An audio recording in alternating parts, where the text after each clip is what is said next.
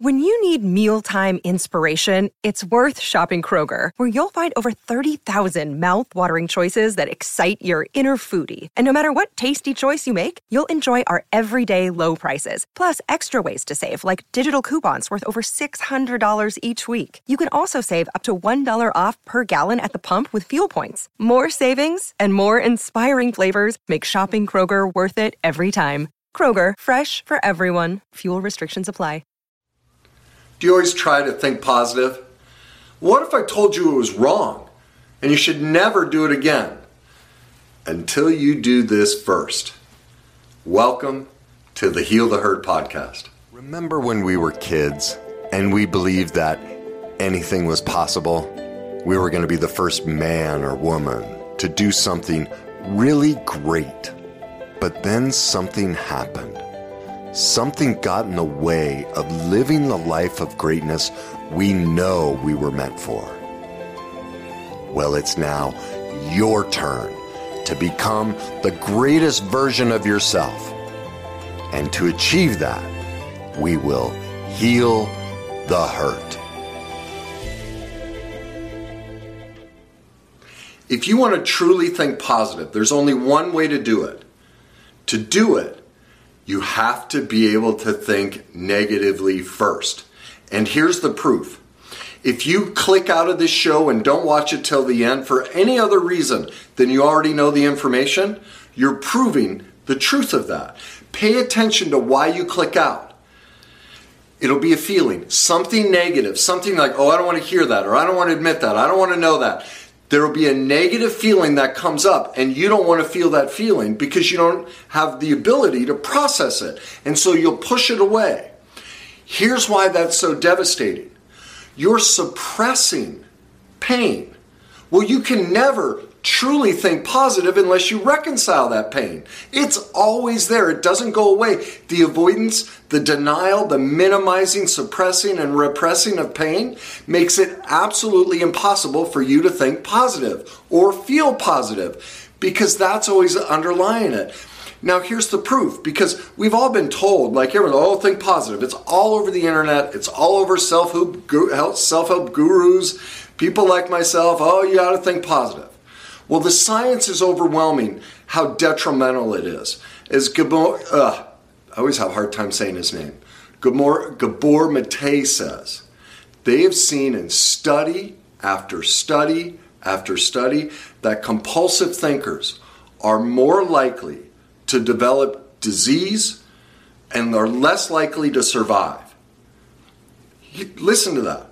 They're more likely to develop disease and less likely to survive. Study after study has shown that. The only way we can truly be a positive thinker is by investigating our negative thoughts and feelings, because that empowers us to know that we have nothing to fear from the truth of our pain. We just have a society that just doesn't want to go there. The answer is in our pain. It always has been, it always will be. There's no denying it. But no one wants to advocate it. No one wants to be the bad guy because why? We don't like that feeling. We don't know how to process it. Well, that's what's killing everywhere. The University of Waterloo, they've done studies, same thing. They found you tell a depressed patient to do affirmations or say something positive, their depression skyrockets. No pills will stop it, nothing. Like I could go on and on with the research. And if you want the research, Pick up this book, When the Body Says No. This is by Gabor Mate. This is the, the disease connection between the inability to process painful emotions, inability to take care of ourselves, the inability to say no. All of these emotional conditions that have been proven scientifically for decades drive almost all disease and illness. Literally, the common cold all these things, they pop up because we can't process negative emotions. And so if we can't process process that, us throwing positive emotions on top of it, we're just suppressing it. Well, eventually the body says no. There are tons of it, it, you can do all the research on your own. But here's going to be the point. Again, are you clicking out? Oh, I don't want to do the research. I don't want to know this. Why? Because a negative feeling comes up because you might feel inadequate. What are the feelings you're experiencing as you hear this new truth? It assaults your view of the world. Well, what does that mean? I might not be good enough.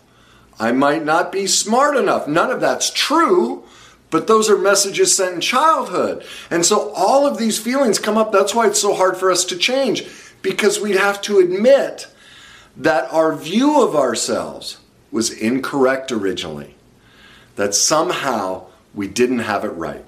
I want to give you an example from a client of mine, and this happens a lot. I have a lot of clients that come in that are sick shingles, cancer, lots of stuff. And because there are certain doctors that refer them to me when they're finally ready to deal with the emotional component of their disease. And this woman had just been diagnosed with cancer. And she, you know, was like, I'm not going to do coaching, therapy, none of that. It's all garbage. Don't want to do it. Well, the cancer shocked her into reality of, oh my God, something's wrong. I, I need to talk to somebody. And so we got to talking, and, and I was like, just tell me a little bit about your life. And she started explaining her marriage and a little of her childhood and kids, and, and she's like, and, and started explaining some things that frustrated her. And I noticed whenever she talked about something frustrated, something that angered her or made her powerless or anything, she she put her hand here. And so I started to cue in on that and I'm like as we talk deeper, I'm like, so when your husband does that, how do you feel? And she'd immediately go, I feel anger. I feel resentment. I feel helpless. Every single question over and over and over and over. And what was it like in childhood? Oh, oh, over and over. And finally, I, I, I like I, I gave her like a list of 15 questions in a row that were just snap answers. And she just kept doing this. And I said, Did you notice what your hand's doing? She kind of paused. I said, Did you notice with every question of pain and frustration where your hand goes? She kind of looked and she's like, Here. And I said, Yes. And where's your cancer? She just broke, broke down in tears. She was trying to tell herself where she stuffed all of her unhealed pain and emotions, and it developed into breast cancer. It's a common trait with breast cancer a complete inability to say no, an inability to take care of themselves, an inability to process negative, painful emotions. It happens all the time. Well, her test results, you know, the, the prognosis wasn't that great immediately. The doctors are like, What are you doing? What's happening? Like, you shouldn't, your score shouldn't be like this. She's completely healed now.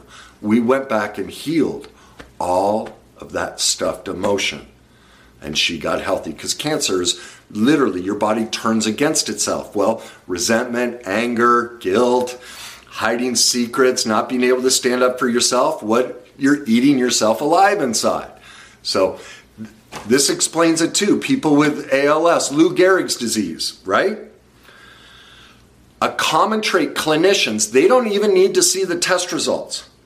They can just by observing the patient and asking them questions, they'll go into the doctor and they'll say they don't have ALS, they're not nice enough. A common trait for people with Lou Gehrig's disease is they completely give themselves away. They do everything for everybody but themselves. Lou Gehrig himself, during, you know, if you don't know him, he's the baseball player, played 2,000 some games in a row without missing a game. During that time, he had 17 fractures, never missed a game. One of his teammates had a cold. He demanded, he took this teammate to his mother, made his mother take care of his teammate while he kept playing.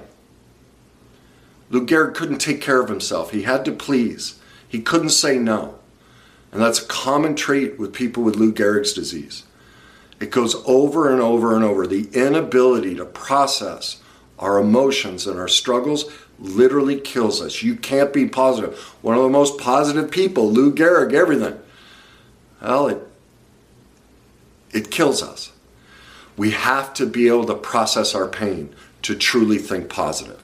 Now, I can hear a lot of people going, hey, I don't have pain. I don't do that. I think positively the right way. Well, I'm going to give you 10 things to look at in your life.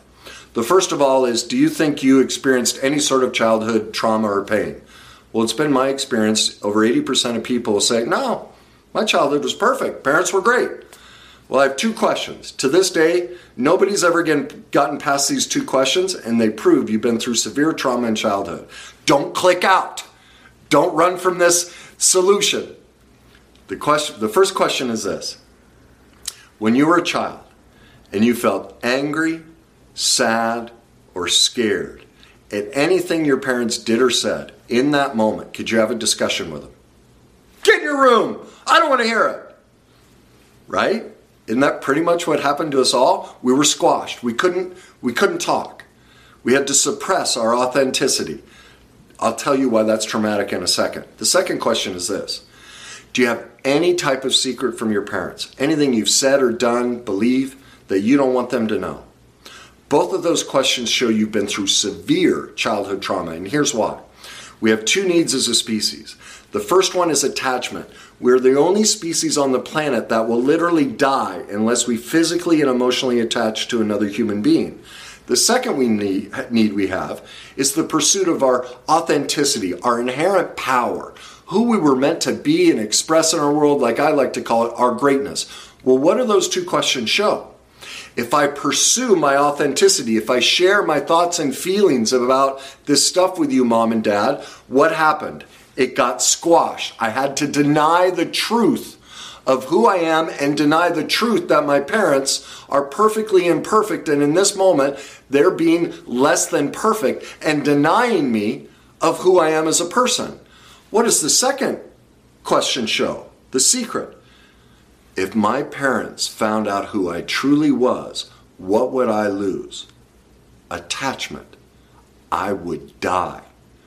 Think of how traumatic that is. If you can't tell your parents everything about you, you fear death. That's a massive negative emotion, and almost everyone on this planet is stuffing this, won't address it, won't talk about it, minimize, well, my parents did the best they could, well, it's not affecting me.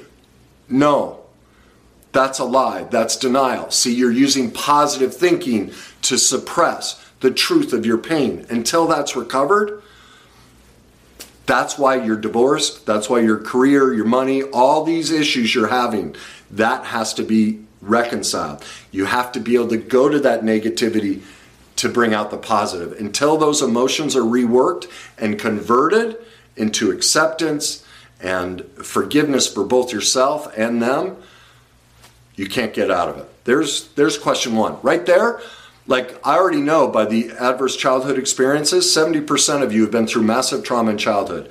A divorce, somebody was incarcerated, had problems with the law, there was met, um, um, health conditions, mental health conditions, there was abuse in the home, just pushing, verbal abuse, all of those things are, you know, two thirds of the population, it's been documented over and over, has, have been through that. That's horrific childhood trauma. All right. So if you haven't ever addressed that, don't click out. Don't run away from the negativity. Embrace it. If you haven't addressed that, you can't truly live a positive life. All right. That's just question number one. I got nine more to go. If you've ever had a bad life situation and haven't told anybody about it, you've kept it to yourself. Well, what does that mean? You have no safety. None. You don't trust that anyone could understand you or protect you. That's horrifically negative and traumatic. Number three, if you've ever said these words, he made me feel, she made me feel, that shows severe emotional immaturity and codependence because nobody ever makes us feel anything. We choose that. But see, we don't, we have no ability to contain and control our negative emotions, so we project the blame onto the other person. We don't realize, because we haven't been educated, that that's codependence. And that's why that shows up. Okay, that's number three. Number four, have you ever judged, blamed, criticized anyone or anything? We all have. That's denial. Whenever we judge, blame, criticize, hate anyone or anything, all we are ever seeing is a part of ourselves right in front of ourselves, something we do directly or indirectly that we haven't admitted to ourselves. And we're now projecting that onto them. Now, this gets confusing for people because they're like, well, no, I hate this in them and I don't do that. Well, let me give you the examples so you can parse out how you're avoiding the pain in your life. All right? There's the perfect, uh, here's a direct example. Like if I said, I can't stand men who wear yellow shirts, flamboyant green plaid jackets with yellow pocket squares. God, they drive me insane. They're just so pretentious and stupid. Who am I talking about? Me. Yes, sometimes I'm very pretentious. Sometimes I am stupid. I'm all of those judgments and blames. I'm talking directly to myself and I wear those things. Those are truths about me. I can be very pretentious. I can be very stupid. I have lots of negative traits. Okay? But we can see that. So we can see when we point the finger at somebody, oh, yeah, God, that's me. This is the part that tricks people up. And it took me a long time to discover this the indirect. And here's how I discovered it I've always hated stupid drivers. Can't stand them. Going too slow in the left lane, or my favorite is the left hand turn. You're sitting at a light, right? And there's a car in front of you. And there's a car coming this way, and they're going to turn right. And this car sitting here waiting for them to turn before they go. Well, I'm like, you guys are so stupid. You're both supposed to go at the same time. You just stay in your lane. But virtually nobody does that. And so I'd scream and yell, You guys are so stupid. Why won't you turn? And I finally went, This is about me. I'm judging, I'm blaming, I'm criticizing. I'm in denial, but I don't do that. I always go. And if they get upset, I'm just like, Well, learn the rules of the road. That's on you. And it finally hit me. What's the emotion? Listen, I hate stupid drivers. What's the emotional content? Stupid. Right? Well, do you know my life story? Multiple addictions, two divorces. I picked a woman who was physically and verbally abusive, child custody battle, bankruptcy, two pro sports I never wanted to play, contemplated suicide. I am literally the dumbest and most stupid person I know. I was talking to myself. What I was saying was, I can't, I'm not accepting that I'm imperfect and that I did the best I could with the information I had at the time, and I've made a lot of mistakes. And so, in those moments, now with life experience and choosing to go become an expert and learn about all this stuff, I make better decisions. I'm not actually stupid, but I'm shaming myself. So, I learned how to do that process and forgive myself. I did the best I could in all of those situations. If we taught this stuff I teach, I would have made other decisions. But I did the best I could.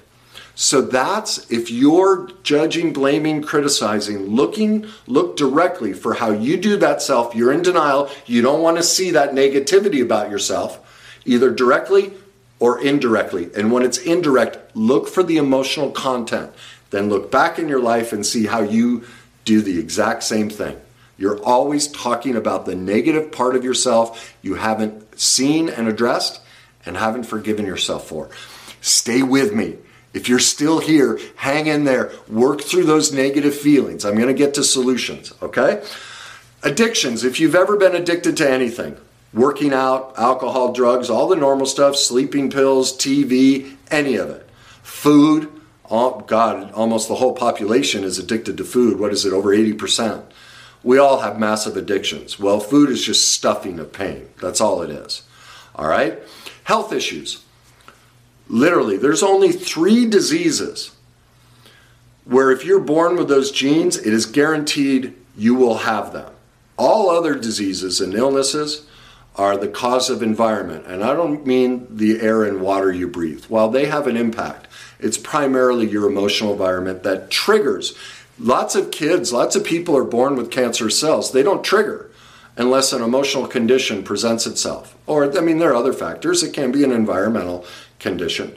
But if you've had health issues, chronic health issues especially, then you have a lot of negative pain to process. Okay?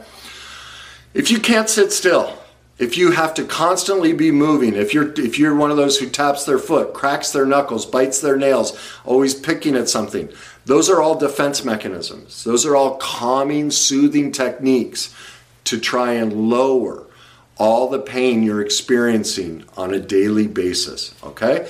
Boredom. This is a huge trigger for most people. Cannot stand to be bored. Well, you don't feel safe enough with just your own company. You can't be present and okay within yourself. You need outside chaos because of the conditioning of the brain that gets addicted to the, all the trauma we go through in childhood. And so in boredom, all of that pain starts surfacing. All of that anxiety and tension and man, I got to get my phone. I got to do something. If you can't be bored, if boredom doesn't feel like peace and quiet and serenity, if you can't literally sit outside for five minutes with no external stimulation, no phone, no music, nothing.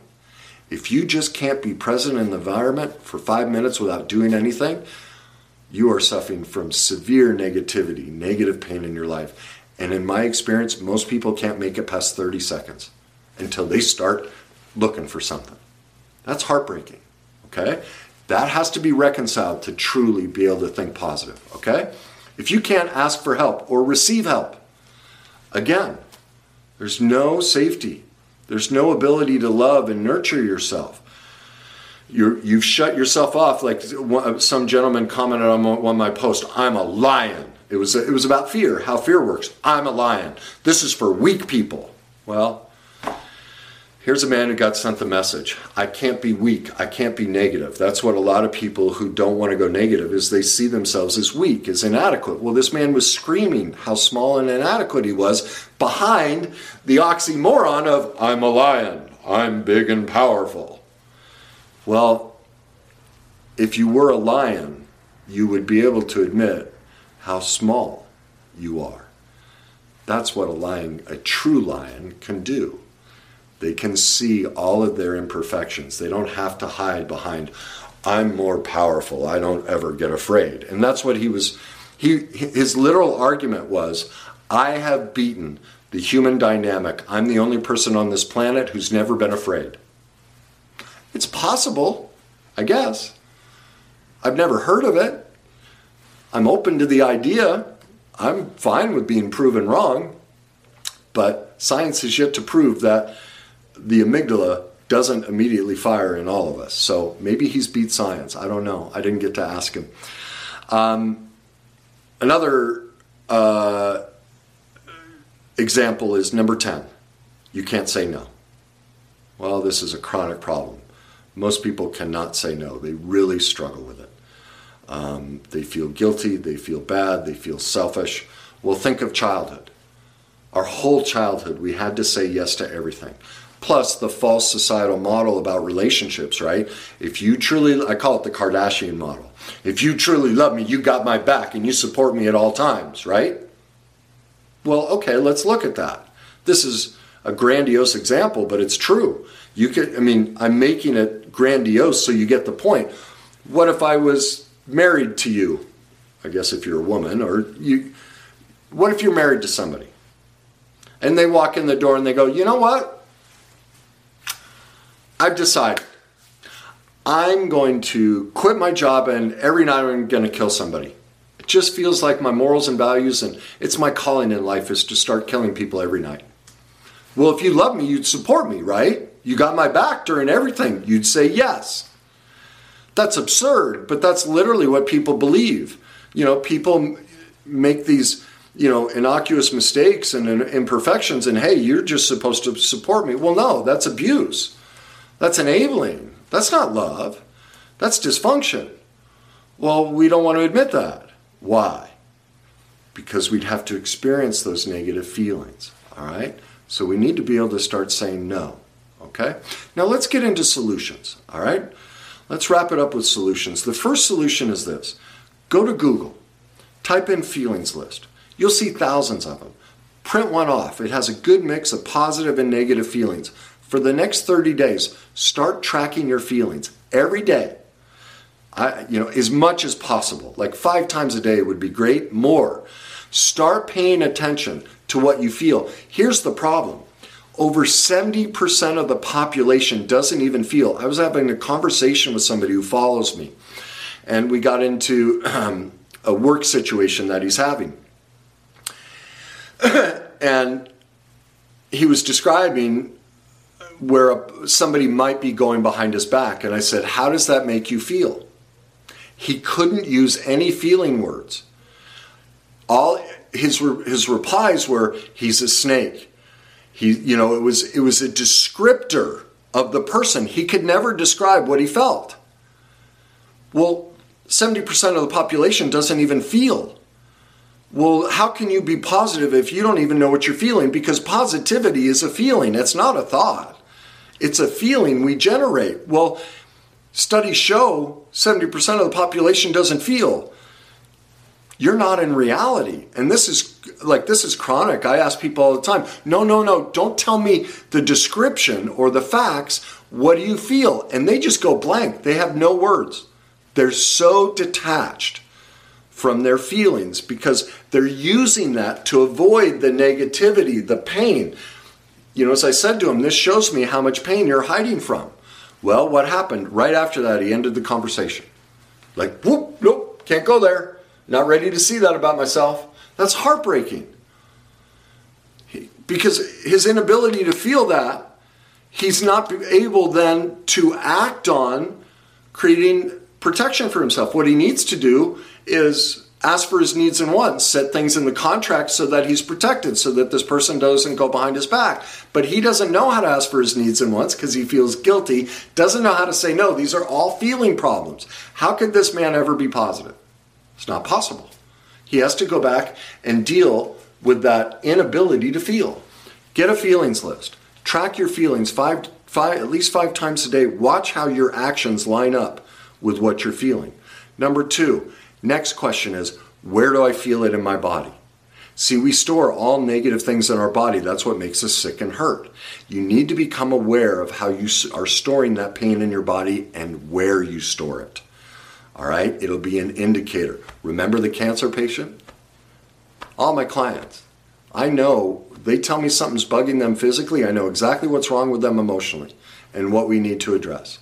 It's always there. Uh, the body correlates to certain emotional um, struggles we're having. Okay? Number three, journal. When was the first time you felt this? Okay? So track your feelings. Where in my body do I feel it? And then, first thing that comes to your mind, when was the first time I experienced this feeling? Because we have to go back and we have to understand that past pain and rework it. And so that's why you ask yourself that question. Number four, look at your judgments. Look at your blames, your criticisms. You are literally screaming at yourself the answer of all the pain you haven't addressed and all the things you need to go forgive yourself for. You go deal with that, you can be positive. But as long as you're judging, blaming, criticizing, you, like politics, God, you just see it like get on Facebook or Twitter for five minutes, and all you're seeing is people scream their dysfunction at themselves politically on both sides. The, the issues in themselves they haven't dealt with. Democrats do it. They're saying, oh, Republicans this, Republicans are going, oh, Democrats this. They're both talking to themselves. You know, the Democrats, you're a racist. Well, that comment makes you a racist. You know, I mean, it's just, it's hysterical. Like when I watch it, it, well, it's not hysterical. I mean, some of it is funny, but mostly it's heartbreaking that they're screaming at their own unreconciled pain when they do it. All right. the next step is get vulnerable. Start sharing these feelings. Like like I said, when you know many times when I have these discussions, people will leave. They don't want to be known for this, you know, this painful feeling or this so-called negative thing. You have to start getting vulnerable. Start learning that you're safe when you're vulnerable. That it's okay. That feeling of expressing yourself and being accepted within yourself, not because they accepted it, but because you accepted in yourself and share it without needing their approval, that's true positivity. All right, number six, ask yourself where there's where's the gift? In every situation, every so called bad situation, there's a gift in it. All the pain that we experience, there's always something positive. All right? Now this is this is not to deny the negative, but it's to get us out of living in the victim stance that there's nothing I can do. All right? Number seven, you do need to set a time limit on investigating the negativity. You can't stay there. All right? I always blocked, you'll learn, you're going to start to learn really quickly that there's a point when you investigate this where you start to tip into helplessness unless you, you're working with a professional. If you try and do this alone, for most they can't. They need a professional like myself to teach them how to do it. But if you're going to try and do it on your own, about 30 minutes for most people, and then put it in the shelf, go do something positive. But make sure you're working on it daily.